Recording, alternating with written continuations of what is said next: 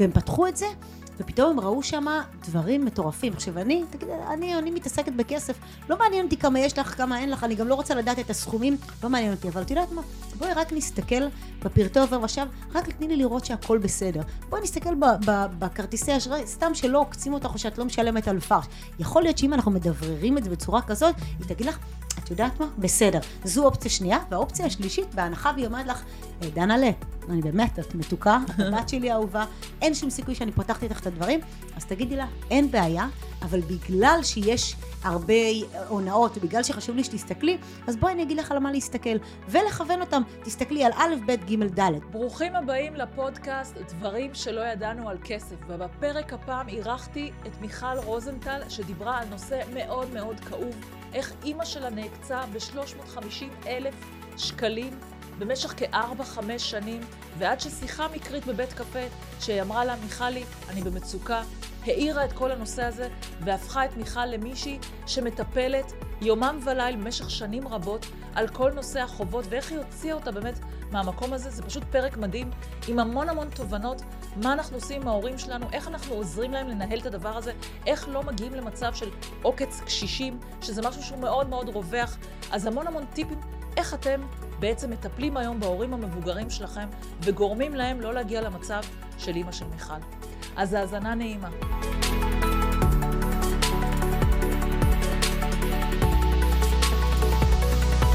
אז מיכל, איזה כיף שבאת לפודקאסט שלי. תקשיבי, הכרתי אותך, אני חושבת מה, לפני שלושה, ארבעה, חצי שנה גג הכרתי אותך. חצי שנה. באיזה כנס. התפוצצתי עלייך, ההיא, בזה, ב... עם כל האנרגיות, אמרתי, אני חייבת להראות מי זה שם, עם האש הזה והאנרגיות שזה כאילו כמו הג'ינג'ים שלי. נכון. ווואלה, כאילו, נפתחתי לעולם שלך, ומאז אני עוקבת אחריך, והדברים שאת עושה. ומתחברת כאילו ביג טיים אלייך, כאילו, עכשיו אמרתי לך שאנחנו לא יכולות לדבר, כל דבר שאנחנו מדברות זה כאילו יוצא כאלה פנינים, ואנחנו חייבות כאילו לתת משהו לפודקאסט אם אנחנו נדבר לפני כן. אז קודם כל ממש ממש תודה ש... שבאת. ואני רוצה קצת אה, לשמוע קצת, תתארי מה את עושה היום, ומי את? ויש לי ישר, אה, אחר כך נצלול לשאלות שלי. תענוג, דנה'לה, אז קודם כל איזה כיף להיות כאן, ממש ממש כיף, תודה רבה שהזמנת אותי, וגם אה, ככה באמת אנחנו מכירות פחות מחצי שנה, אבל כן. אני מרגישה שאני מכירה אותך כבר שנים, 200 שנה, כן? שנים. אה, כבר, גם אתמול שדיברנו קצת בטלפון, דיברנו כמה מילים, ואז אמרנו, רגע, שקט, אנחנו כל, רק התחלנו שניים שלושה משפטים, בום, צוהר לנושא אחד, נושא אחר. גם היום. לפני, פשוט כל הזמן. אנחנו יכולות לשבת שעות, אז עצרנו הכל, לא כן. תכננו ואמרנו פשוט בוא נזרום, אז ממש ממש תודה גם שאני כאן, וכאילו, אני עפה עלייך מקסימום, באמת, כאילו, גם אני ב, בתחילת הדרך שלי, ועד היום אני תמיד רואה אותך, ואת מהווה בשבילי השראה, אז רק שתדעי. את זה. תודה, מתוקה. שמנו את זה על השולחן. אז אה, קודם כל אני מיכל רוזנטל, אני בת 39, אני מרצה להתפתחות אישית וכלכלית. אני גם מלווה אנשים להתנהלות כלכלית נכונה, ואני מרימה אירועי נטוורקינג שמחברים בין אנשים. כל כך אוהבת אנשים, כל כך אוהבת כסף, כל כך אוהבת החיבור ביניהם, וזה מה שאני עושה. זאת אומרת, שנים ניסיתי להגדיר את עצמי, אני או רגע, או אשת נטוורקינג, או שאני מתעסקת בפיננסים, או שאני פה, ואז אמרתי, למה למה להגדיר? אה, בוא נהיה כזה. גם וגם וגם. אז זה. אני עושה גם וגם וגם, ואני פשוט מאושרת על, ה, על האפשרות הזאת בכלל, שיש את האופציה הזאת, את היכולת הזאת. מדהימה. אז קודם כל, את הגעת לזה בדרך הכי מוזרה ששמעתי בחיים שלי. אמרתי, זה כבר חייב להביא אותך לפודקאסט, כאילו, ואם אנחנו נצא עם איזשהו ערך בדבר הזה, בטוח הוא יהיה מטורף. אז בכלל, תספרי באמת, איך הגעת בכלל לקטע הכלכלי? מה לך ולכלכלי? יש לך סיפור מהמם בכיוון הזה. כן, אז קודם כל, אני גדלתי בבית שהיה בו כסף. זאת אומרת, אף פעם לא היינו באמת עשירים, אבל היה, אבא שלי היה שחקן כדורגל, אמא שלי הייתה, בזמנו הייתה כאילו בבית, טיפלה בילדים, והיה לנו כסף. ואז, בעקבות איזשהו משבר משפחתי, בגיל 13 וחצי, רבע ל-14 כזה, אבא שלי יצא מהתמונה בן לילה. פשוט יום אחד קמנו בבוקר, הוא יצא מהתמונה, רק זה זה פודקאסט אחר, אז אנחנו עכשיו, אז. עכשיו אנחנו לא, לא נפתח את הצוהר לשם, אבל ברגע שאבא שלי יצא מהתמונה, אז הוא היה עמוד התווך של הבית, גם עמוד התווך כפרסונה, כאב המשפחה, וגם ברמה הכלכלית, הוא זה שניהל את כל ההצגה הזאת. ואז מה שקרה זה שברגע שהוא יצא מהתמונה, התמונה, מה שנקרא, התפרקה, התרסקה לרסיסים. ואז לימים, כאילו, ככל שהזמן עבר, אנחנו הפכנו ממשפחה שיש לה כסף, ממש מהצד הנותן לצד המקבל. ו- ואני הבנתי שם, אי שם בגיל 14, את, אה, את אחד הדברים הכי בסיסיים, שא' כל זה לא לעולם חוסן, כלומר את מבינה על בשרך, לא ברמה ההגיונית, אלא ממש חובה את חובה. זה. אה, א' כל באמת שלא לעולם חוסן, זאת אומרת יכול להיות שאת בנקודה מסוימת, ואז יום אחר כך אין, אין את זה, זה דבר אחד. ודבר שני, הבנתי שאם אני לא אלמד להתנהל כלכלית נכון, זאת אומרת אם, לא, אם אני אוציא לצורך העניין יותר ממה שאני מכניסה, פשוט לא יהיה לי.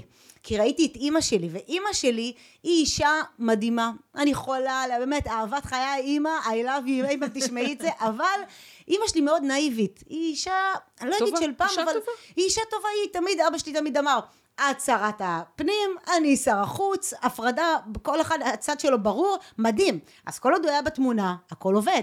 אבל once הוא יצא מהתמונה, אז היא הייתה, לא יודעת מה, בת 45, בת 50, לא זוכרת? ואז מה שקורה זה שפתאום היא אומרת, אוקיי, אבל לא היה מי שינווט אותה, מי שילמד אותה, והיא גם לא לקחה את המושכות, זאת אומרת, היא גם לא לקחה באופן יזום את הדבר הזה, ולכן היא נכנסה עם הימים להתנהלות כלכלית לא נכונה והלוואות וכולי. אז זה טיפה לגבי הבסיס שלי על כסף. אז אמנם לא לימדו אותי, לא דיברו איתי בבית אף פעם על כסף, הבית שלי היה די מפורק עד אה, באמת מגיל 14 ומעלה, זאת אומרת, הוא גם לא, זאת אומרת, אני אחר כך העמדתי את עצמי על הרגליים, אבל מהבחינה הזאת זה היה די כאוס אחד גדול.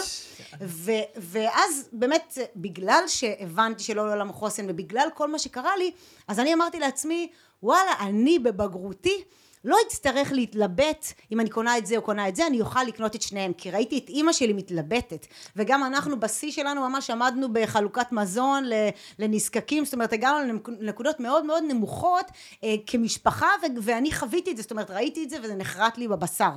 אז זה משהו שגם לא שוכחים, את לוקחת את זה איתך כל החיים, וגם היום אני בת 40, ועדיין זוכרת אותי ואת אימא שלי, שאני בת 14 וחצי, הולכות ולוקחות חבילות. וואו. אז זה דברים כאלה שהם, את נחרטים, ו, ואגב, היום אני אומרת, אני לא אומרת תודה על כל הסיפור, אבל אני כן אומרת תודה, כי זה נתן לי כלים, שבעצם היום אני באה ואומרת, לי זה לא יקרה. זאת אומרת, היום אני יודעת לנהל את זה, לא רק היום, כבר, כבר הרבה שנים אנחנו נגיע לזה, אני יודעת לנהל את זה, ואני גם יודעת להעביר את זה הלאה.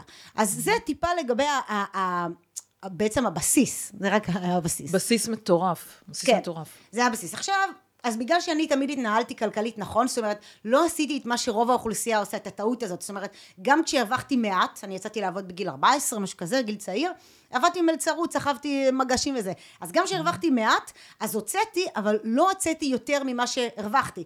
וגם אחר כך כשגדלתי והתחלתי להרוויח יותר כסף, אז עדיין לא העליתי את רמת החיים, אבל לא יותר מהגובה שלי, לא יותר מרמת השכר. כי מה? כי מה... כי הבנתי בעצם ההבנה הזאת שאם אני אוציא יותר, מה שנקרא, אם אני אחיה על כסף שהוא לא שלי, הלך עליי. זאת אומרת, אני חושבת שבגלל ההבנה שאין לי הורים שיכולים לסגור לי פינה, ושניהם היום בחיים שלי ואני אוהבת אותם ושיהיו בריאים, אבל כלכלית אין שם כלום, אני תמיד אומרת רק אל תשאירו לי חובות אחרי 120 שלכם, חולה עליכם, אני, את השאר אני אסדר.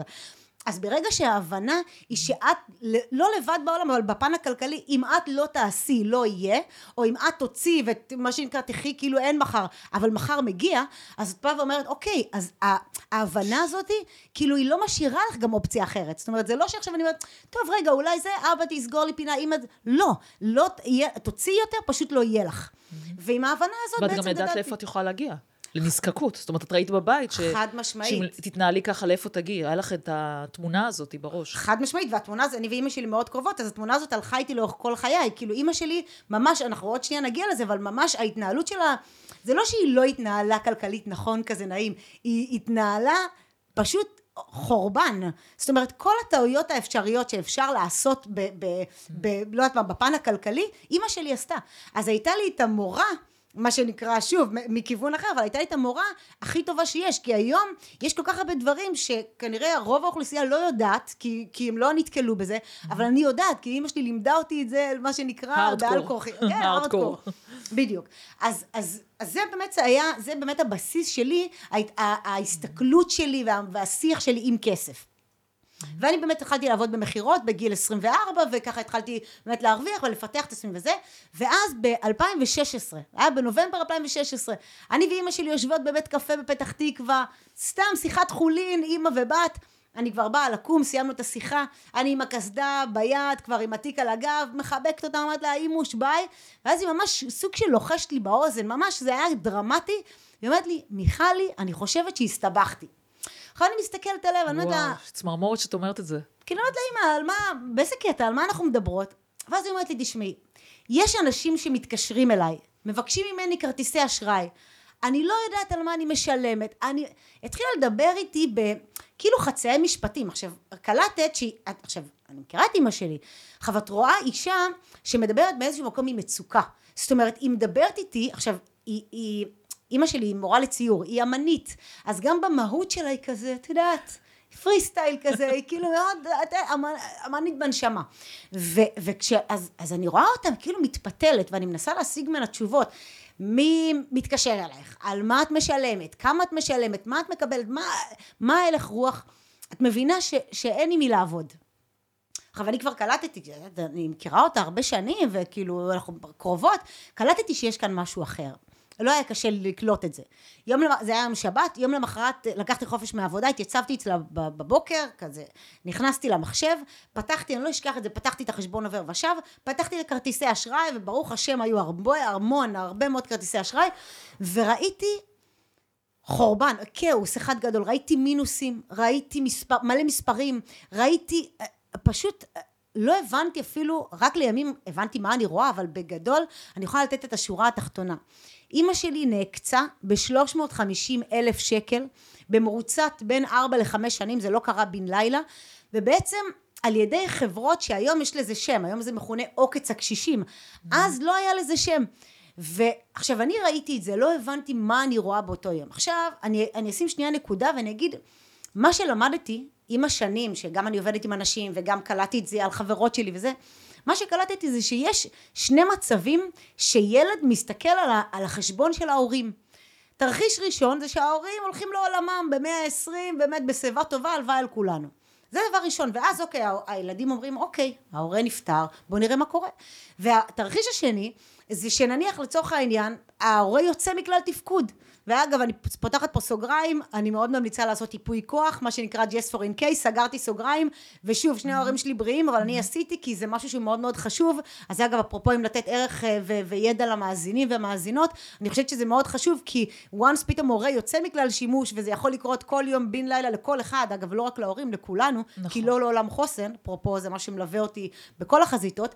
אז, אז ברגע שזה קורה אז, אז כבר אין עם מי לדבר.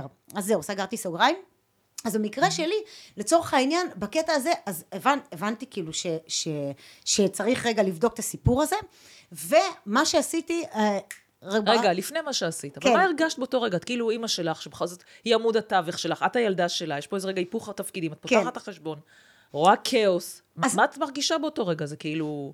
הלם. אז זהו, אז קודם כל, אז יש באמת, אה, רק אסיים את המשפט, אז יש שני תרחישים, או שההורה יוצא מכלל שימוש, או לצורך העניין שהוא נפטר. עכשיו, פתאום כשהגעתי לסיטואציה שאני ראיתי את זה, אז באותה שנייה לא ידעתי לאן זה, לאן בכלל זה יגיע, אבל ידעתי דבר אחד, שמאותו רגע החיים כפי שהכרנו אותם, אני ואימא שלי כבר לא יחזרו למסלולם.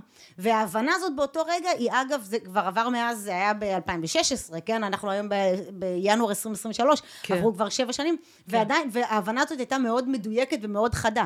כי אגב זה גם שינלנו את המערכת יחסים בצורה דרמטית. זאת אומרת אימא שלי אז הייתה בת אה, לא יודעת מה, 65, 66, עכשיו, מה זה היום 65? היום 65 את ה... 50 החדש. בדיוק, אתה עף באוויר, אנשים היום טסים לחופשות, נוסעים, כאילו היום, אם, אם אתה בריא וזה, הכל פגז. עכשיו, פתאום אמרתי לה, אוקיי, עכשיו, הבנתי את הסיטואציה שכאילו היא אפס התנהלות כלכלית. עכשיו, עוקצים אותה, היו מתקשרים אליה כל הזמן, אומרים לה כאילו, ריקי, תני לי כרטיס אשראי. הייתה נותנת, לפעמים כששמעתי את הסיפורים ואחר כך התחלתי להקליט את השיחות, אמרתי, אני, אני לא מאמינה שהיא הייתה כל כך נאיבית, אבל שוב, זה מגיע מהמקומות שלה. אז. לשאלתך. איך הרגשנו? אז זה היה, זה היה, זה היה דרמטי מאוד ברמה שכאילו היא בהתחלה היא, היא רצתה שאני אעזור לה, כי היא אמרה, אני לא יודעת לבד, אני לא יכולה לבד, אבל ברגע שנכנסתי לזה, ממש הפכתי להיות השוטר הרע. עכשיו, היו לה... באמת שבעה, שמונה, תשעה כרטיסי אשראי, כל אשראי כזה היא שילמה בין 19, היא שילמה 19 90, 22 90 על כרטיסי אשראי שחלקם בכלל לא פעילים, אני מדברת על מאות שקלים מדי חודש על כרטיסים שבכלל לא עובדים, mm-hmm, אז, אז, אז זה דבר אחד, ו, והתנהלות מול בנקים, הייתה לוקחת הלוואות מחברות כרטיסי אשראי, מבנקים, הייתה לוקחת אפילו היה לנו איזה עסק מתחת לבית של בשרים, לקחה ממנו הלוואות, לקחה הלוואות ממי שרק אפשר, ריביות זה היה משהו שהיא בכלל בכלל לא ידעה מה זה המילה הזאת. אה, אה, ריביות זה מה שהיה ממנה והלאה, זאת אומרת, אבל למה היא לקחה את כל ההלוואות? זאת אומרת, מה, איך היה אורח החיים שלה נראה? אז, אז קודם כל, כשאבא שלי יצא מהתמונה, הוא השאיר אחריו מה שנקרא שובל של, אה, של חובות. חובות. עכשיו, היא, שלב, הם, הם התגרשו, עכשיו, היא, היא לא הייתה צריכה בהכרח לשלם את כל החובות שלו, כי הם התגרשו בשלב די מוקדם, אבל בגלל שהיא לא ידעה להתנהל, אז גם העוקץ, העוקץ הזה של הקשישים הכניס אותה לחובות מטורפים. עכשיו, מה זה העוקץ הזה? זהו, בוא נדבר על זה קצת. הם, מתקשרים, הם מתקשרים, עכשיו אני יודעת את זה בגלל שבאיזשהו שלב כבר עשיתי עקוב אחריי לשיחות שלה, ואז התחלתי לראות את השיטה. הם מתקשרים, שלום ריקי, מדבר איקס מחברת וואי, מגיע לך...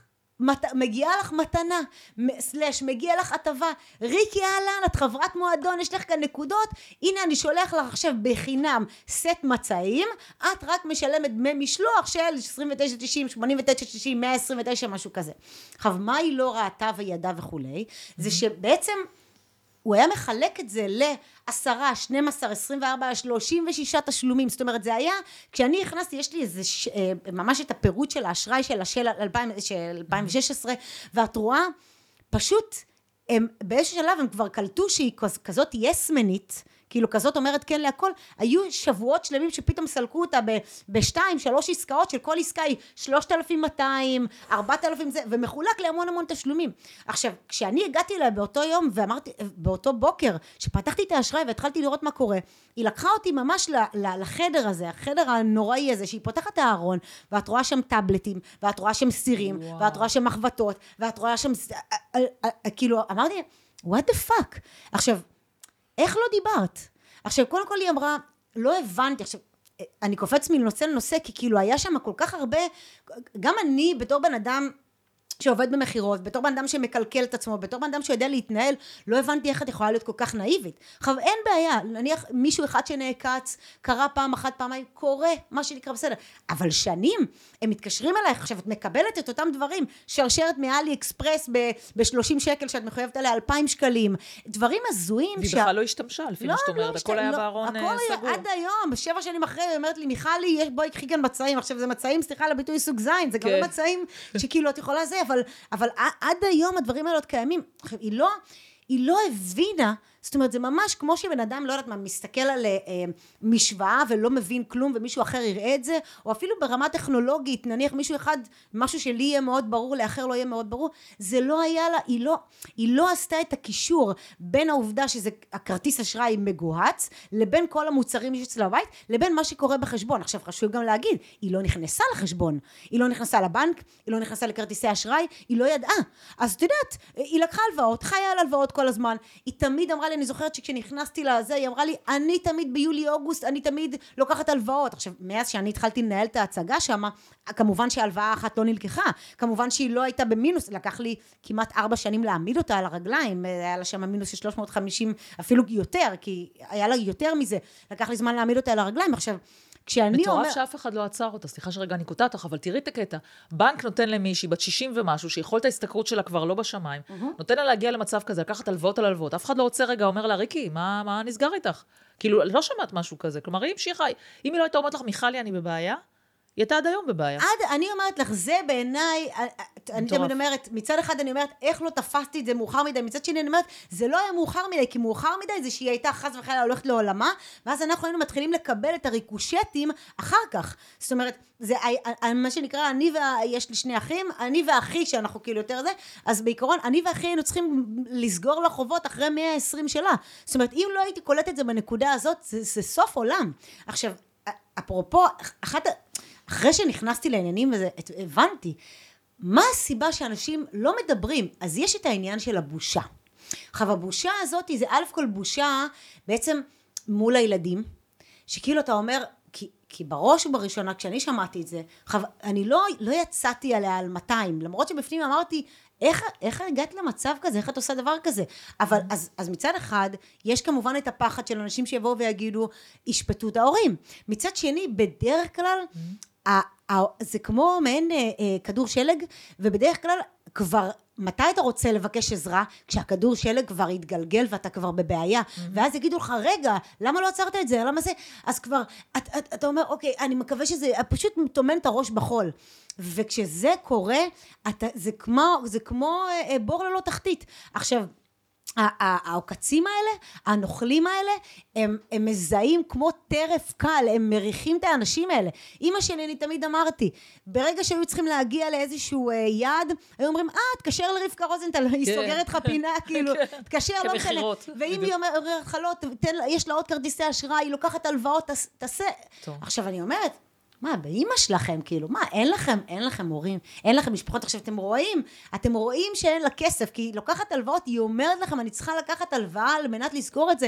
אין בעיה, נתקשר בעוד איקס ימים, אין בעיה, תתקשרי לחברת האשראי. היו נותנים לה הנחיות איך לקחת הלוואה, על מנת שהיא תבוא ותוכל לקנות את הסדינים או את, את הדבר איפה הזה. איפה החוק בדבר הזה? איפה, איפה זה עומד היום? אז, אז, אז, אז, אז קודם כל, זה שנים, יש את השרה אה, מירב כהן, שנלחמת בדבר הזה מלחמת חורמה, אני לא יודעת אם היום, אבל אני יודעת, לפחות לפני שנתיים, אז יש הרבה תביעות אה, שהן pending מול החברות האלה, שבסוף מסתבר ש...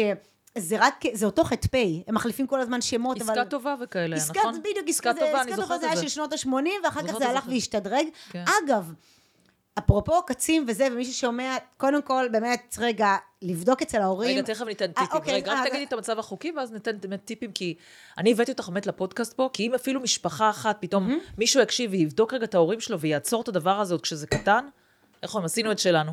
חד משמעית. אז, אז קודם כל, אמ, לגבי חברות האשראי, אוקיי? חברות האשראי, אה, הם כאילו באמת, אני לא רוצה להכפיש חס וחלילה, אבל הם יצאו חנטרישים מכל הכיוונים. קודם כל, השמות האלה, אוקיי, השמות האלה של החברות, הם, הם מסומנים אצלם באדום בוהק. הם קיבלו המון המון תלונות על החברות האלה, והם עדיין ממשיכות, מסכימות להם, מאפשרות להם להמשיך לסלוק על בסיס יומי במיליונים מדי חודש. זה דבר אחד. עכשיו, כשאני התקשרתי לחברות האשראי, ואמרתי להם, שלום, קוראים לי מיכל, אני הבת של רבקה, יש פה בלאגן רציני, ועוד הייתי כל כך תמימה, נאיבית, וביקשתי מאחת הזה, את יכולה לעזור לי, תשמעי, אימא שלי נעקצה.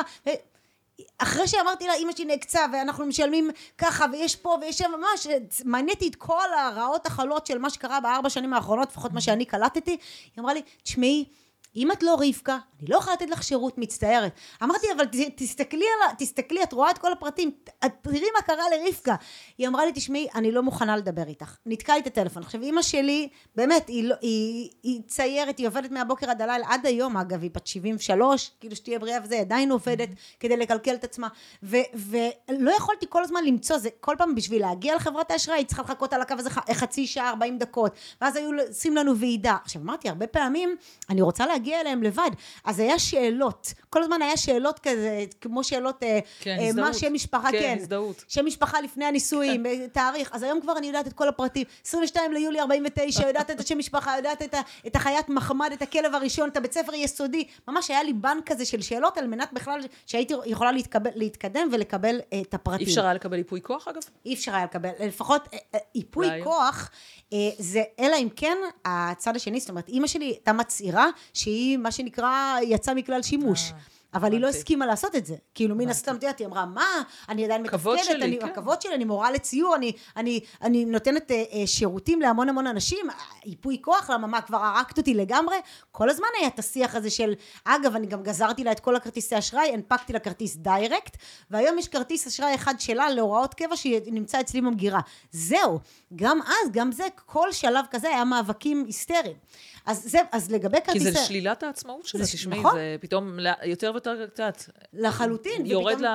לקליפה של ההורה המתפקד הזה, פתאום הבת שלה מתעסקת לה בדברים, מטפלת לה בדברים. לגמרי, וגם דין וחשבון, כן. פתאום אני אומרת, אני רואה, אוקיי, אמא, מה זה אתמול 300 אה, ומשהו שקל, מה זה וואו. 800? עכשיו, מצד אחד זה, זה חיוני, כי עדיין היו עקיצות כל הזמן לאורך, לאורך השנים, עד שאמרתי לה, אמא, תשמעי, אני נהיית חולה מזה, כפרה עלייך, כאילו, אמרתי לה, את יודעת מה זה אפקט המטוטלת, אמא? אז היא אמרה לי לא. אמרתי לה, את עושה משהו אחד, מישהו מתקשר אלייך, את אומרת לו כן, כן, כן, ואני אחר כך, את עשית משהו אחד טק קטן, ואני אחר כך צריכה לכבות את השריפות שלך, לפעמים זה לוקח לי ימים, שעות, שבועות, כדי אחר כך לריב עם, עם, עם נותני שירות. זה יכול, אז, אז, אז, אוקיי. עוד משהו שרציתי להגיד בקטע הזה של העקיצות. אז פעם זה היה, היו מתקשרים בטלפון, היום באמת, העקיצות שיוכללו ברמות. היום אנשים עוקצים, אה, מתחזים אה, לנותני שירות של, של בנקים. היום, אני נכנסת היום לבנק, לבנק שלי, בנק פועלים, הדבר הראשון שאני רואה באתר זה לא לתת את הפרטי כרטיס אשראי, לא לתת את התוקף של התעודת זהות, לא לתת את ה... זה התוקף, אני מדברת על אה, תאריך הנפקה של תעודת זהות, יש המון מה לעשות עם זה, לא לתת את זה, לא לתת שום קוד, זאת אומרת זה הדבר הראשון שאת נכנסת לבנק, אז תביני עד כמה רחבה התופעה. אפילו קראתי שהיה, גם קראתי, גם ראיתי בתוכניות טלוויזיה, שהיה אה, בזמן, בזמן הקורונה, אה, זה היה פער אה, מאוד ממש אה, אה, הם היו עושים שם עקיצות, היה רמאים ונוכלים שהיו ממש משתלטים על מענקי קורונה. הם היו מזהים אנשים שלא יודעים איך לבקש את המענקים לבד, היו לוקחים מהם פרטים, והיו רק משנים את, הפרטי חשבון בנק. היה איזה מישהו מתל אביב, איזה בחור בן 55, לא, לא יודעת מה השם שלו, אבל הוא עקץ ב-600 אה, ב-600 אלף שקל מענק- מענקי קורונה.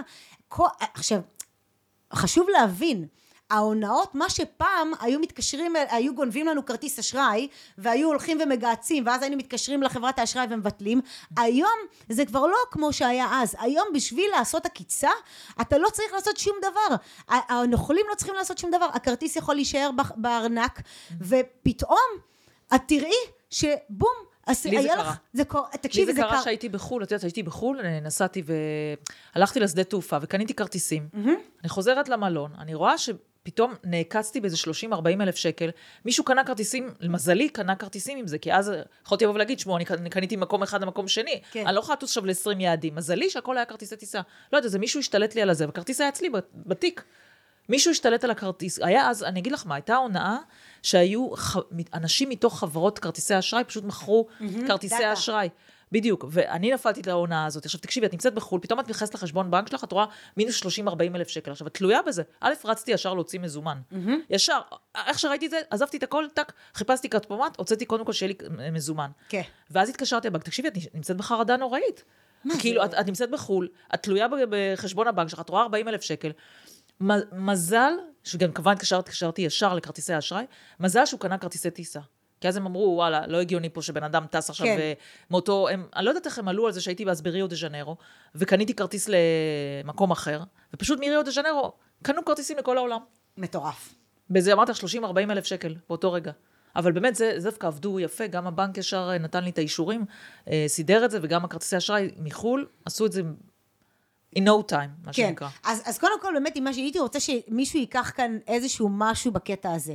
אז בראש ובראשונה, צריך להיות על זה כל הזמן, בגלל שהם לא צריכים פיזית כרטיס אשראי, ויש הונאות של בנק הדואר, ושל חברת חשמל, ושל, ושל באמת כל מה שאתם לא רוצים ולא רוצים, PayPal, הרבה פעמים היינו מקבלים פתאום ל, ל, למייל, רק שים את הארבע ספרות האחרונות, היום זה משוכלל בכל הזה. אני אומרת דבר כזה, אני אומרת את זה לאימא שלי, אני אומרת את זה לחברות שלי, ואני אומרת את זה לעצמי. כשמישהו מתקשר ומבקש פרטי כרטיס אשראי בטלפון, לא לתת, לא משנה מה. הרבה פעמים גם הם מזדהים כאילו כ... גם מזדהים כ... לא משנה מה, לא לתת. אין, אלא אם כן הם נותנים לכם משהו בכתב, מסמך, לא, זה דבר אחד. דבר שני, לא לתת את הארבע ספרות האחרונות של הכרטיס אשראי.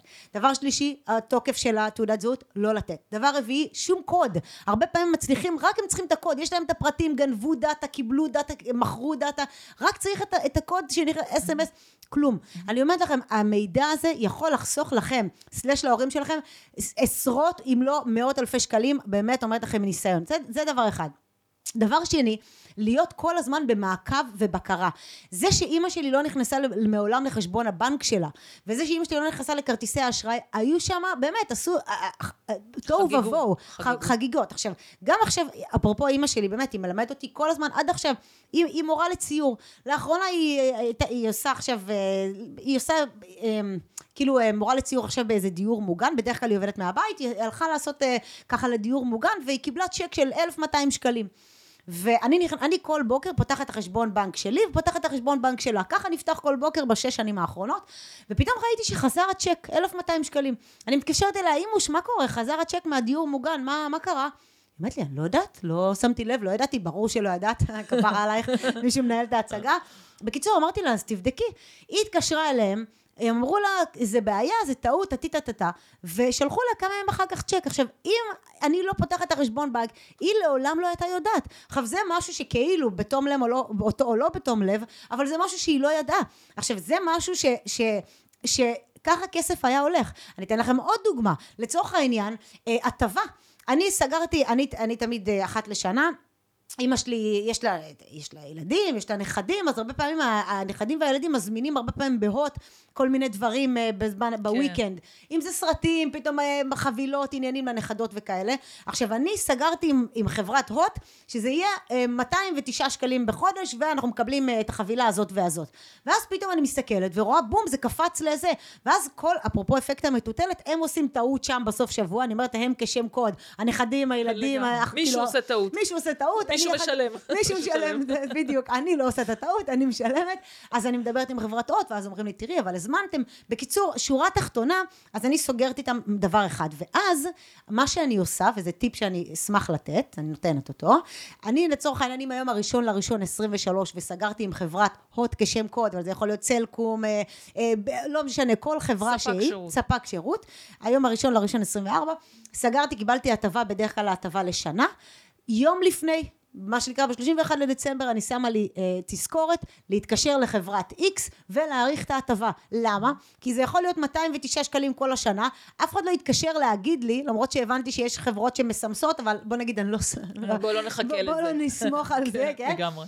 שמה לי יום לפני, ואז אני בעצם מתקשרת להאריך את ההטבה. אז גם בשביל לראות אם ההטבות קפצו לכם, אם זה דמי כרטיס, אם זה הטבה שקיבלתם, אם זה אפילו, באמת, אפילו בביטוחים. הרבה פעמים אתם מקבלים בביטוחים הטבה לשלוש שנים, לחמש שנים, לשבע שנים. תהיו כל הזמן על הדברים, תיכנסו, מעקב ובקרה זה, זה, זה משהו שכל כך בסיסי, כי יש המון המון דברים המון, שמשתנים. המון כסף שם, ת, המון, ת, המון. פשוט, גם, בחבר, גם בחשבון הבנק, גם בכרטיסי האשראי, תסתכלו על הדברים האלה, זה באמת כסף, מה שנקרא, על הרצפה, ו, ובאמת זה, זה טיפ אה, בקטע הזה. את יודעת, עליה למשל לפני כמה שנים, גם הסתכלתי, מסגרת גם אני בקרות כאלה, מסתכלת, ואני רואה שנט ויז'ן בזמנו, גבו ממני סכום, וסתם, זה לא איזה שיימינג לנט ויז'ן, גבו ממני איזשהו סכום על שיחות לחו"ל, כאילו קבוע כזה. עכשיו, אין לי אף אחד בחו"ל, אני לא מדברת אף פעם עם חו"ל. וקבוע, אני רואה את זה כבר, מסתכלת אחורה, פתאום אני רואה את זה, מסתכלת אחורה, כל פעם אני יודעת מה זה, 20 שקלים, ככה שנים אחורה. מתקשרת אליהם, אני אומרת להם, מה, מה הקטע הזה של השיחות האלה לחו"ל? אין לי בכלל אף אחד בחו"ל. לא, את לנו- איש, אישרת לנו לפני, לא יודעת, תקעו לי איזה תאריך, סתם שטותי, אישרת לנו לעשות את הדבר הזה. אמרתי, לא, אני רוצה שתראו לי את זה בכתב, שאני אישרתי את זה. הם לא מצאו את זה, והם ביטלו לי את כל השנים אחורה. אה, רטרואקטיבית? כן, כי, אשכרה. כי אמרת, אם אתם לא מראים לי אישור שאני אישרתי לכם, שאתם אה, גביתם ממני את- השירות הזה כאילו לשיחות מחו"ל, אני לא מוכנה. והם הם אישרו את זה אחורה, כי לא היה להם איך להראות לי. כי כנראה לא אישרתי את זה. כי לא הייתי מאשרת את זה. זה בטוח לא הייתי מאשרת. כנראה הם, את יודעת, הם, הם דוחפים לך. המצליח, זה שיטת. מצליח. ורוב האנשים, אני מניחה שיש עוד מלא אנשים שגבו מהם 20 שקלים, למשך תקשיבי, אני, כמה אני שנים. ראיתי בחדשות, ש... או שזה היה בתוכנית חיסכון, כי בדרך כלל חדשות אני כבר לא רואה, אז, אה, אז ראיתי מישהו שאמר, אני עשיתי בפנגו אה, 18.90 או 19.90, פעם אחת, מ-2018, לא עקב, אפרופו מעקב ובקרה, הוא לא בדק, לא הסתכל, ועכשיו בשנת 20, ו- זה היה בחודש שעבר, זה, זה, כאילו, אז עכשיו הוא אמר, בואנה, אני, אני משלם שלוש-ארבע שנים על שירות שאני לא מקבל בכלל. אז פה אני באה ואומרת, גם החברות, בוא נגיד, הם התפקיד שלנו, ואני באה ואומרת את זה בכל דבר. הבחירות הן שלנו, האחריות היא אצלנו. בסוף זה שעקצו את אימא שלי, וואלה, זה אנשים רעים שעקצו אותה, וממש שיבשו לה את החיים. כי בסוף היום, כאילו באמת, היא, היא היום, וזה רציתי, אני לא יודעת אם יהיה לנו זמן להגיע לזה, אבל, אבל בסוף אימא שלי לא הפרישה שקל לפנסיה. אמרתי, היא מורה לציור. היום היא חיה, היא, היא עדיין מלמדת, אבל בעיקרון שתהיה בריאה עוד שנה, עוד שנתיים, עוד שלוש, עוד חמש. היא לא תוכל עד גיל 90 ללמד אה, ציור. היא צריכה לעלות, לרדת, זה לסחוב דברים. אז היא, היא תחיה על, על 2,000, על 2,100, ש- אה, כמה זה יוצא לה? על כמעט 2,200 שקל ביטוח כלום, לאומי. כלום. 2,189, משהו כזה. אז, אז אני באה ואומרת, כאילו, האחריות היא שלנו, בכל דבר, להסתכל על חשבון האשראי שלנו, על חשבון הבנק שלנו. אגב, גם אפרופו, נניח אה, אה, הרבה אנשים שחיים במינוס כדרך קבע, הם רואים את המינוס כבנצ'מארק, מה זה אומר? כנקודת האיזון. זאת אומרת, אם נתנו לך לפני 200 שנה, אתה יכול להיכנס ל-10,000 או ל-20,000 או ל-100,000, לא משנה, אז, אתה, אז הרבה אנשים, אני רואה את זה עם לקוחות שלי, הרבה אנשים אומרים, אה, אוקיי, אני יכול להתחיל ממינוס מ- 15. או- כן, יכולים, אני כן. אומרת, לא, לא, לא, נשמה, אתה התבלבלת. אתה עדיין באפס, כפרה עליך. בדיוק, אתה, אתה לא יכול להתחיל ב-20, אתה צריך להתחיל באפס, כאילו, העניין הזה של האחראי של, של של תרבות היהיה בסדר, נסתדר, יהיה בסדר, וכשאני מסתכלת על המספרים, אני זוכרת את זה מאימא שלי, ואני גם רואה את זה היום לאנשים שאני אוהבת אותם, לא יהיה בסדר. זאת אומרת, אלא אם כן, אני תמיד אומרת להם, אלא אם כן יש לכם ירושות, יש לכם... אתם אבל למה לבזבז את זה על מינוס ועל חובות? חד כאילו, משמעית. ירושה זה חד פעמי, אתה בדרך כלל מקבל את זה פעם אחת, פעמיים, גג, חד כאילו. משמעית, אבל, אבל אני אומרת, אבל מדהים. אפילו ברמה של הישרדות, כאילו שלא תגיעו לגילאים כאלה, את יודעת, אני, אני אמנם בת 40, אבל אני מתעסקת עם הפנסיה שלי כבר מגיל, לא יודעת מה, 30, 32, אני, כי אני מבינה שזה מגיע. כי יש לי את אימא שלי כל הזמן מול הפנים של איך אני לא רוצה להיות. של אני, אני אגיע לגיל הזה עם מספר מקורות הכנסה, עם, אה, לא יודעת מה, בשוק ההון ונדל"ן והלוואות חברתיות וגגות סולאריים, ולא יודעת מה אני, מה אני אעשה כדי לגרום לכסף לעבוד עבורי, כי אני מבינה שבעצם בשביל מיכל העתידית, שהיא תגיע בשלב, אני מאחלת לעצמי, באמת, ש, ש, אבל בסוף, ככל שאנחנו... כאילו, שמעתי איזה משפט שאני מתה עליו, אומר, אתם לעולם, אבל לעולם לא תהיו יותר צעירים מהרגע הזה. וברגע שאת מבינה את זה, ואת מבינה שכאילו החיים טסים, מה זה, איך, מה זה אני בת 40, כאילו, אני כן. הכי שכונה, אני בראש שלי, אני בת 26 עוד, אה, לא יודעת מה, כאילו, נשמה, אני מעל 50 ואני חושבת ככה. זה, זה מטורף, כאילו, אז הזמן, הזמן טס, הזמן טס, וכאילו, אני אומרת, אני לא רוצה פתאום להתעורר ולהגיד, fuck. מי, מי, מי ניהל את ההצגה הזאת עד עכשיו? מי נהג ברכב הזה שנקרא מיכל רוזנטל? כאילו, מה, מי היה פה עד עכשיו? את יודעת, הדימוי של רכב, אני חושבת שהוא מעולה. תחשבי, זה כמו לנסוע עם רכב שאין לו נהג. כאילו, תחשבי, את יכולה לנסוע חמש מטר עם רכב ללא נהג, אה. וזה מה שאת נוהגת כל החיים שלך, זה פשוט מדהים, אני רואה את זה גם בלקוחות שלי. אבל אני רוצה רגע לשאול אותך רגע שאלה ספציפית אולי, כדי לעזור עוד יותר לתת ערך כן. לאנשים. את יודעת, אנחנו מדברים על עצמנו. בואי נדבר רגע, אבל נגיד לנו שיש הורים. למשל, אצלי, יש לי אימא שהיום, אה, בעזרת השם, היא בת אה, 90, ואת יודעת שתחיה עד 120, והיא טפו טפו הכל טוב. ולמשל, אצלה עשינו לה טלפון, למשל אני ואחותי, ואף אחד לא יודע אותו. הוא לא מפורסם בשום מקום. זאת אומרת, אני, ואני תמיד אומרת לה, אם יש מישהו שאת מתקשר, קודם את לא עונה למישהו שאת לא מכירה. כן. נתחיל בזה. אפרופו, מהפקיצות. אני גם, יש לי איזה טבוע בי שלא יתקשרו אליי כל מיני אנשים ויוציאו ממנה כסף וזה. ו...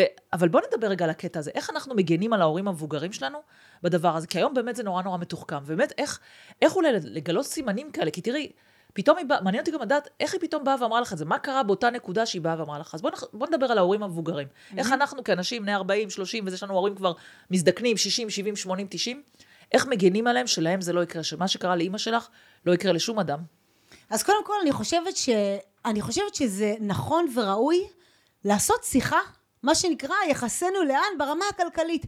לפתוח עם ההורים, להגיד, תשמעו, אמא, אבא, וואלה, יש היום הרבה עקיצות, יש היום הרבה דברים, יש היום, אגב, גם לא ברמת העקיצות, בואו נראה איך, אם אתם מתנהלים נכון, ופשוט לבוא ולפתוח את, ה, את, ה, את השיח הכלכלי עם ההורים. הרבה פעמים מדברים היום על לפתוח את השיח הכלכלי עם הבן בת זוג, או עם הילדים, נכון. אבל לא מדברים על לפתוח את השיח הכלכלי עם ההורים. ומתי אנחנו, אנחנו הילדים מגלים את זה? אחרי, כמו שאמרתי מקודם, שהם כבר לא כאן או שכבר מאוחר מדי. אז בראש ובראשונה לדעתי, לבוא ולהגיד, שמעו, אני למדתי קצת, אני קראתי קצת, אני יודע, אני יודעת, בואו נשב רגע, נראה מה קורה שם. אני אומרת לכם, באמת, ב-95% אתם תגלו שם דברים שתגידו, וואי, בואנה, זה לא צריך להיות. בין אם זה דמי כרטיס, בין אם זה הטבות, לא הטבות, בין אם זה אה, אה, הלוואות שיכול להיות פתאום. אימא שלי אה, לקחה משכנתה, אה, לא יודעת מה, כאילו, כשאני עליתי על זה, זה כבר היה אחרי 30 שנה שהיא לקחה משכנתה, היא לקחה 300 אלף שקל, אחרי 20 ומה שנה היה לה שם 220. משהו הזוי, כאילו מפגר לגמרי. עכשיו, היא לא יודעת מה זה מחזור משכנתה, אז היה ריביות אסטרונומיות, זאת אומרת, אז אני אומרת, אומרת אנחנו, הרבה פעמים יש לנו כלים, ידע, ניסיון, לד... לדעת דברים שההורים שלנו לא יודעים כי הם מדור אחר. אז בראש ובראשונה לדבר ולהסתכל, לבקש להסתכל על פרטי אשראי, לבקש להסתכל על החשבון עובר ושב, זה דבר אחד. דבר שני, אני אומרת ממש. כאילו, גם להסתכל איתם על הדברים האלה, וגם ברמה של להגיד להם, כמו שאמרתי מקודם, לא לתת פרטים. אם מישהו מתקשר, היום אמא שלי כבר יודעת, אם מישהו מתקשר ומשהו נשמע לה פישי וגם אם זה לא נשמע לה פישי, אוקיי, זה הטלפון של הבת שלי, היא מנהלת ההצגה, דבר איתה. אם היא נותנת אישור, אני עושה את הקנייה. ואז ככה אני גם אומרת לאמא שלי, גם, אני גם לא לוקחת לה את המושכות, אני אומרת לה, מה שאת תחליטי שיהיה, יהיה, אבל בואו נדבר על זה קודם. רק אל תעשי את הקניות האימפולסיביות האלה. היום, היום, זה, היום כבר הנפקתי לה דיירקט, אז בדיירקט היא כבר לא יכולה לשלם לתשלומים. אף על פי שניסו במהלך השנים, אבל זה... וואלה, זה... האלה, בוא'נה. בדיוק, כאילו בסוף, בסוף, אגב, אני גם הגעתי לחדשות ערוץ 2, כאילו, ממש התראיינתי ב- ב- ב- בחדשות ערוץ 2 ואמרתי כאילו על, על העוקץ הזה של, של של כמה רחבה התופעה. אז זה משהו שכאילו באמת קורה הרבה יותר ממה שאנחנו חושבים, וממש יכול להיות שאחד המאזינים או אחת המאזינות, המאזינות זה קורה אצלהם. אז אמרנו בראש ובראשונה, לשבת לשוחח עם ההורים. דבר שני, להסתכל על הדברים. דבר שלישי, לא לתת שום אה, פרטי אשראי. אה, גם לא ב... וגם באינטרנט, מה שנקרא למעט. מה שלא חייב, באמת, כאילו, יש שם עוקצים, דאטאות, לוקחים, וזה זה, זה עוד דבר.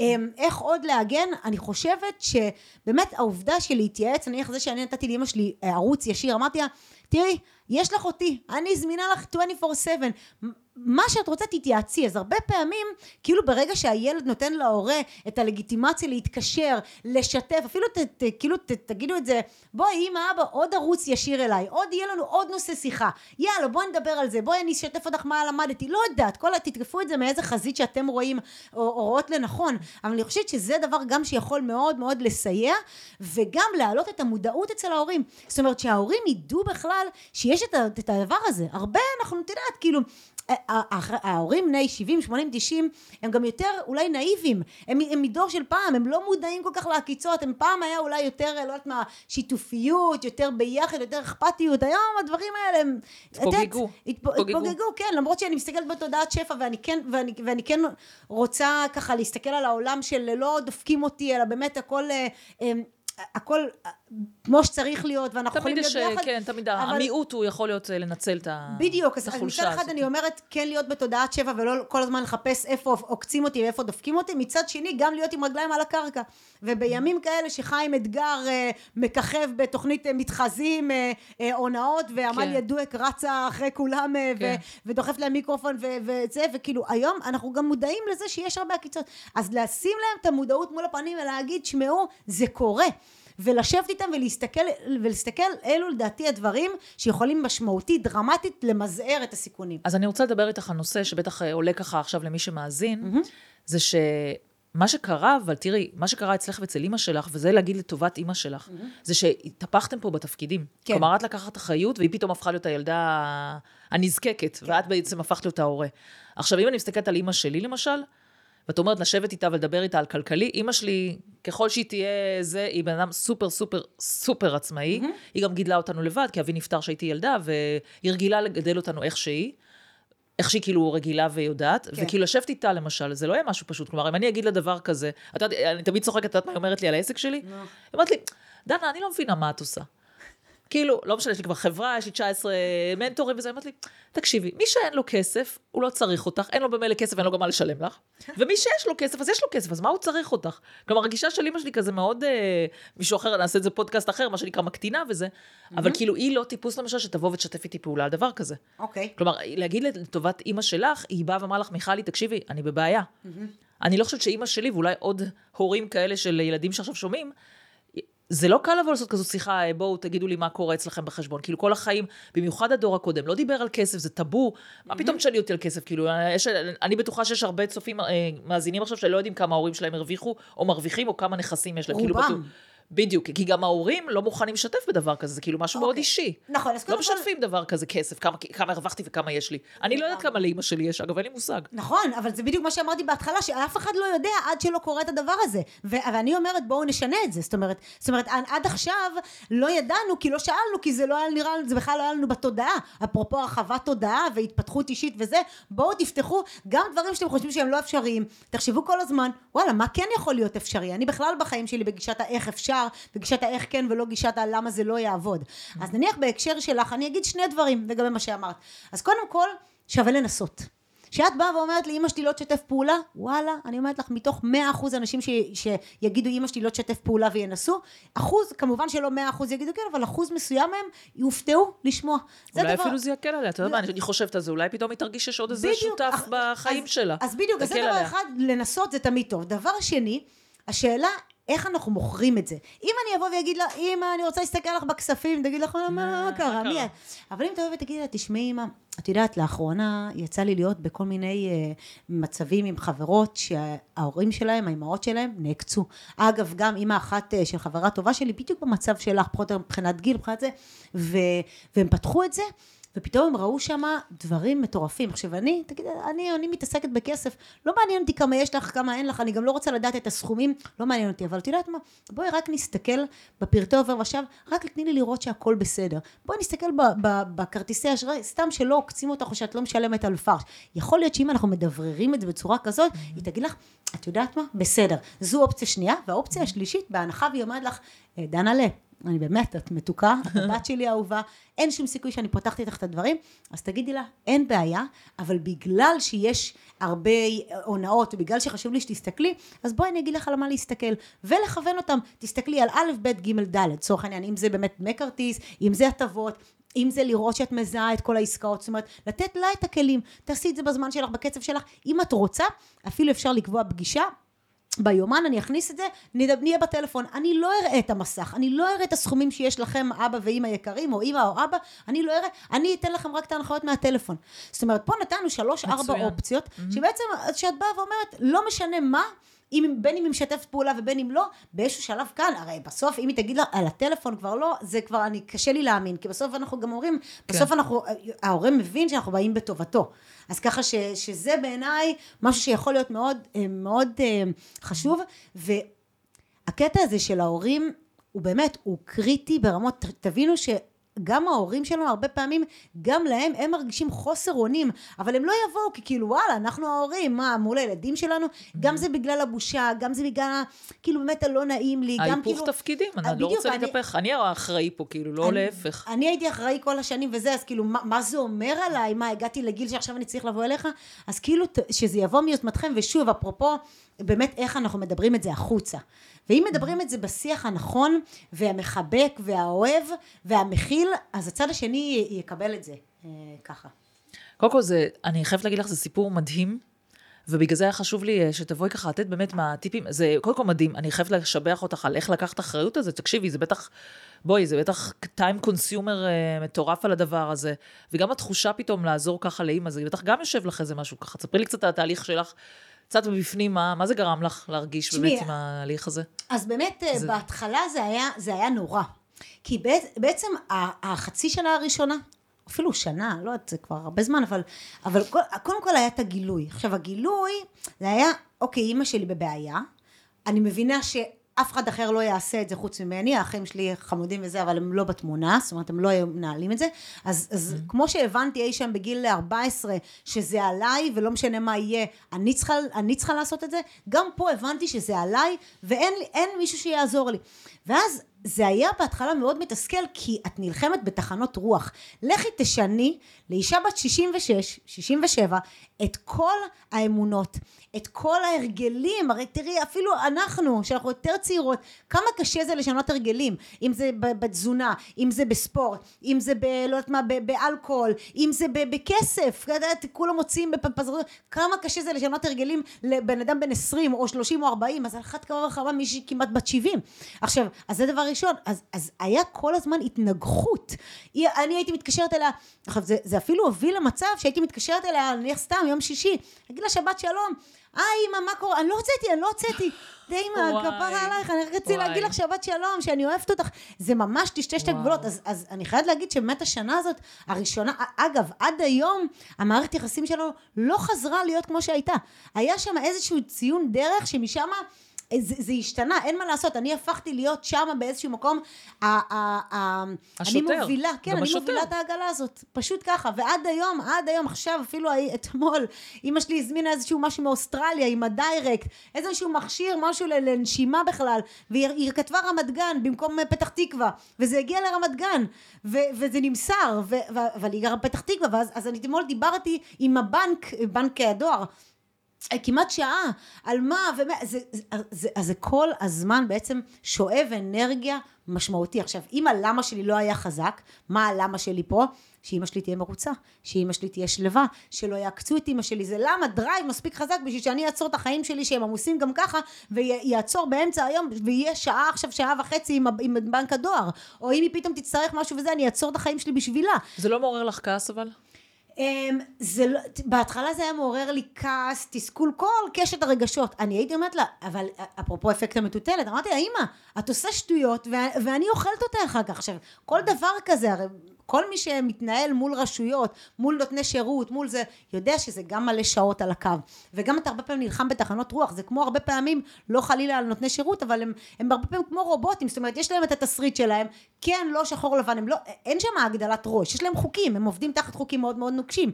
גם כרטיסי אשראי. אני לא באה בטענות לזאת שענתה לי ואמרה לי, אני לא אוכל לדבר איתך, אף על פי שאני רואה שאימא שלך עקצו אותה פה מכל הכיוונים. כן, בסוף ברור, זה הוראות מגבוה. כן, בדיוק. ברור. אז, אז גם פה אני באה ואומרת, כאילו, בסוף, ה- ה- התסכול בהתחלה הוא היה גדול, ועד היום הוא, הוא, הוא מה שנקרא קופץ, ולכן גם באמת ההתפתחות האישית משנה... כל כך חשובה כל במקרה כך שלה. חשובה, כי כאילו אני מבינה, אני מבינה גם שזה לא אשמתה. אני מבינה גם לצורך העניין שאימא שלי תמיד מספרת שההורים שלה נפטרו בגיל צעיר. והיא תמיד אומרת שאבא שלה היה לוקח אותה לחנות אה, זה, לחנות נניח של הבגדים, והיא הייתה נורא מתלבטת בין שתי שמלות שהיא ראתה בחלון ראווה, והיא תמיד אומרת, הוא, הוא היה נכנס לחנות, קונה את שתי השמאלות, ואז הוא אומר לי, קניתי אחד והם נתנו לי אחד בחינם. זאת אומרת, תמיד נתנו לה, תמיד היה לה שפע, תמיד זה, אז היא לא, את יודעת, היא, היא באמת הגיעה ב mindset כזה של, היא באמת לא אשמה.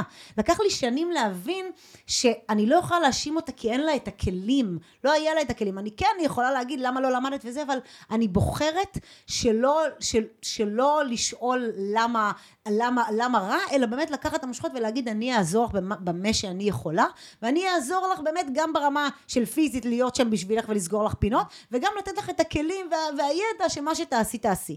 אז לגבי הכעס, כן היה כעס לגבי מערכת יחסים, ששיננו את המערכת היחסים דרמטית, אבל בסוף את אומרת וואלה אני מוכנה כאילו להתאבד בשבילה. אני רוצה שהיא תהיה מאושרת. אני רוצה לא לחרב את המערכת היחסים הזאת כי בסוף יש לי את יודעת יש לי אימא אחת.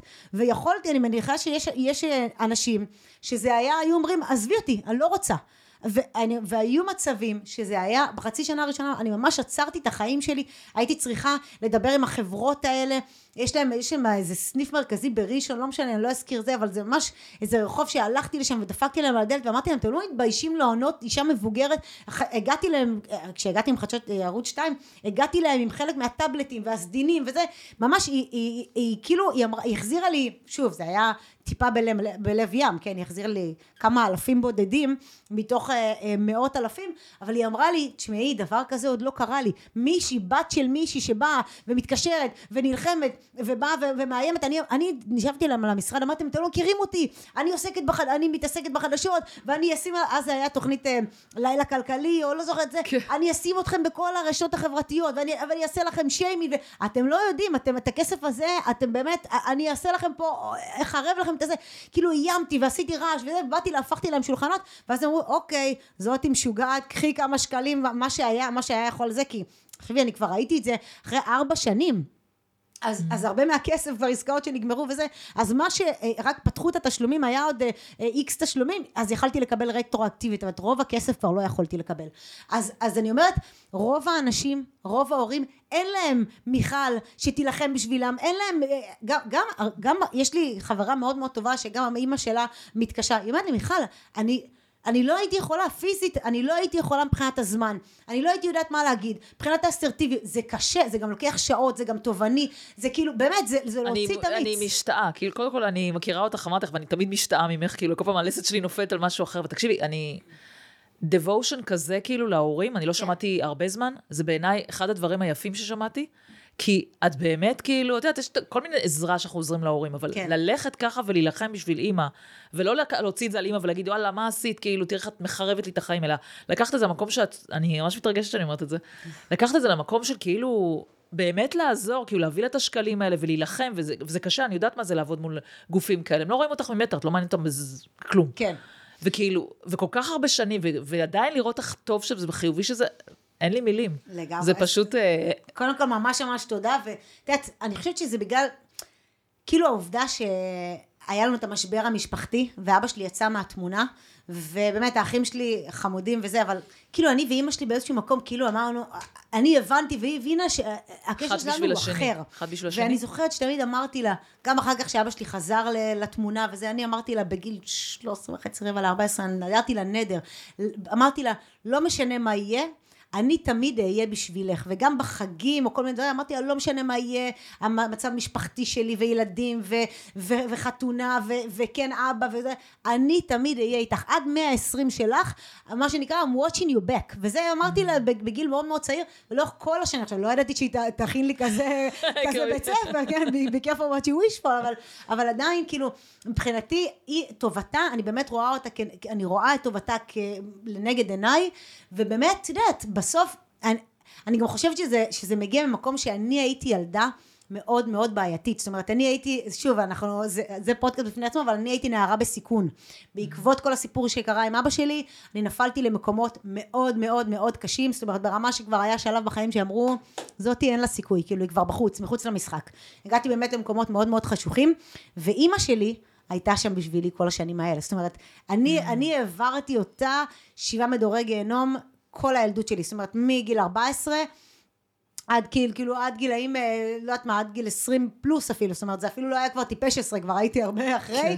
ו- ו- אז אני חושבת שבאמת ב bonding הזה, ב- ב- במערכת יחסים שלנו, כאילו, אני מרגישה גם הרבה שנים שכאילו...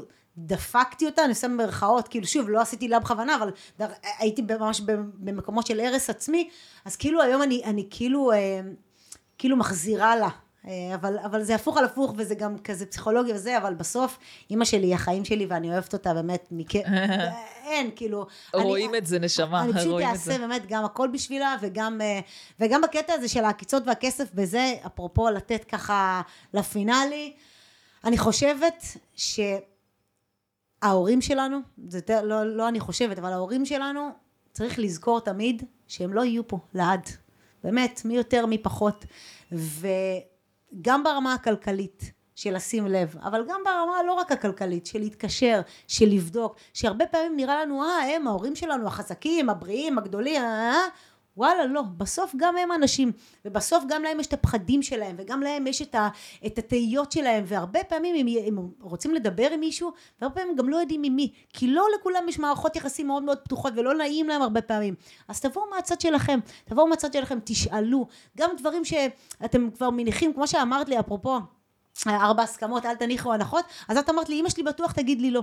עכשיו, יכול להיות במקרה הספציפי שלך שהיא תגיד לך לא, אבל יכול להיות שפתאום היא תפתיע אותך, ואני באה ואומרת למאזינים, יכול להיות שההורים יפתיעו אתכם, בין אם זה בשיח על כסף, בין אם זה בשיח על, על, על, על, על פחדים, בין אם זה שיח על כל דבר, פתחו, פתחו צוהר, ערוץ, עולם, אתם באמת, זה, זה כאילו בתור מישהי ש, שחיה את זה עם שני ההורים שלי, שהיום אני בשיחות מאוד מאוד עמוקות עם שניהם, וואלה, זה, זה פרייסלס, וגם אחר כך זה ילווה אותנו לאורך כל החיים, כי אנחנו לא יודעים עד מתי, אה, עד מתי הזכות של כולנו להיות כאן. וואו. אז קודם כל, מיכל, בטוח אני מזמינה אותך עוד פעם, כי לא הספקנו מיליון דברים, אבל הנושא הזה של ההורים והכסף וזה נגע מאוד לליבי, והיה לי חשוב שנדבר על זה וככה נרחיב בנושא. אז אני ממש ממש מודה לך, אנחנו, נשב עוד פעם, אל תדאגי. חייבות, חייבות, חייבות. אני כאילו אומרת, אנחנו, זה רק הנושא הראשון. זהו. אבל זה נושא כל כך חשוב, שהיה חשוב לי רגע של לפרט, ואני חושבת שקיבלנו פה הרבה ערך באמת מה לעשות, וקודם כל העלית פה למודעות משהו שבטוח לא, לא במודעות. אני עד ששמעתי את הסיפור שלך, בכלל לא חשבתי על זה. כאילו, העלית לי למודעות כבר מעצם העניין הזה, ואגב, כן אה, הסתכלתי ככה, וכן דיברתי עם אמא שלי וכאלה, אבל למזלי באמת הטלפון שלה מאוד מנותק, והיא גם לא, אין לה מחשב וכל הדברים האלה, mm-hmm. אז כאילו הדרך גישה אליה היא באמת מאוד מאוד סבוכה גם לעוקצים למיניהם, ואני מקווה שטפו טפו זה יימשך ככה. כן. אז המון המון תודה שבאת לפה, אני כל כך שמחה שבאת פה, והיה פרק מרגש במיוחד בעיניי. אז תודה. ממש תודה באמת שהזמנת אותי, ואני רוצה להגיד לך, כמו שאמרתי בהתחלה, ואני אומרת בסוף, את מהווה בשבילי השראה של ממש, זאת אומרת, לראות מישהי שתוך, באמת, זמן לא ארוך הגיע לאימפריה ואת אימא אה, יחידנית ויש לך את כל הסיפור חיים שלך בעיניי זה פשוט לראות נשים כאלה זה גם מראה שזה אפשרי וברגע שיש משהו שאחת רואה שהוא אפשרי עוד מיליונים יכולות לראות שזה אפשרי וממש לגרום לנשים אחרות לפרוץ את תקרת הזכוכית של עצמן. אז תודה רבה שהזמנת אותי תודה. תודה רבה עלייך ואת אחות על מלא. אני כבר מצפה לפעם הבאה. לגמרי. נשיקות